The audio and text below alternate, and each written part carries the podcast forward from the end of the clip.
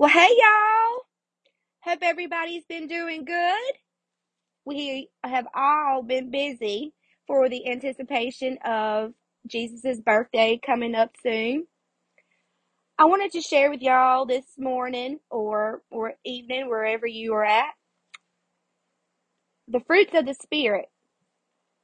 And you can find it in your Bible in Galatians chapter 5 verse 22.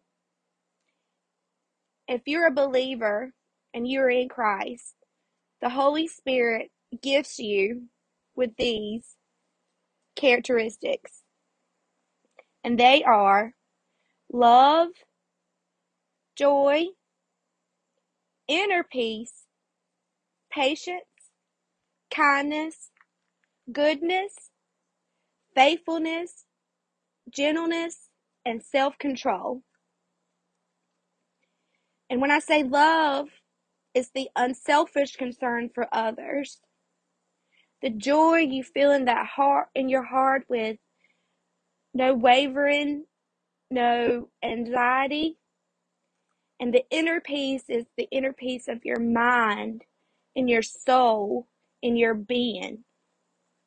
Patience is not the ability to wait, but how we act while we're waiting. And if I'm the only one that needs to work on patience, then I feel pretty bad. But I'm pretty sure others need to work on their patience as well because patience is a hard virtue.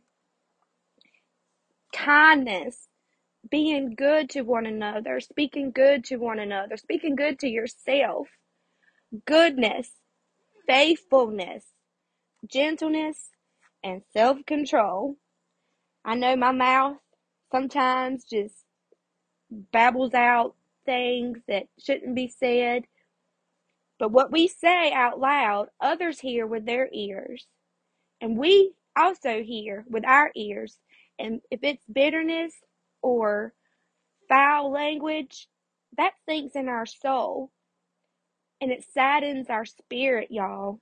So we need to be better with our words, not just our self control with our anger and but just with our words, just have a just be kinder with our words, and that's along with kindness. Like they all go together, and it's I am so so thankful for the fruits of the spirit that the Holy Spirit has blessed us with, that God has blessed us with, to be able to not have the human spirit to rule our lives, but allow the Holy Spirit to rule our lives, to be more like Jesus, to be more like God, to be more of in God's image of who He created us to be for our purpose to serve His will for His glor- glory.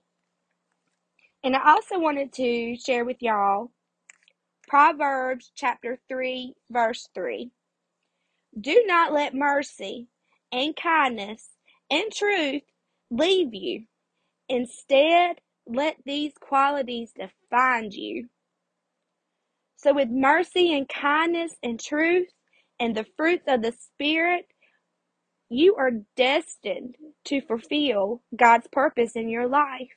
If you hold tight to these virtues, to these gifts from the Holy Spirit.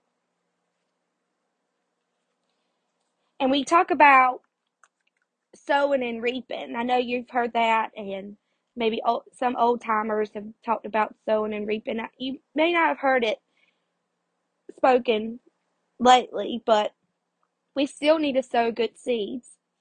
In the Bible, we learn that the principle of sowing and reaping, beginning in Genesis, God teaches us that as long as the earth remains, there will be seed time and harvest. And you can see that in Genesis chapter 8, verse 22. We can readily understand how a farmer sows seeds and wait for his harvest, but we need more understanding about what I will refer to as spiritual seed. We can see a tomato seed with our eyes and understand the process of planting and expecting a harvest of tomatoes. We cannot see attitudes, thoughts, or words, but they are also seeds that operate in the spiritual unseen realm, and they also produce a harvest based on what was planted. If people continually to sow negative thoughts, attitudes, and words, they will produce negative results in their lives. Likewise, if we sow positive, hopeful, life filled thoughts, attitudes, and words, they will see good, positive results. I hope this word blesses you today, encourages you, and I hope y'all have a blessed day.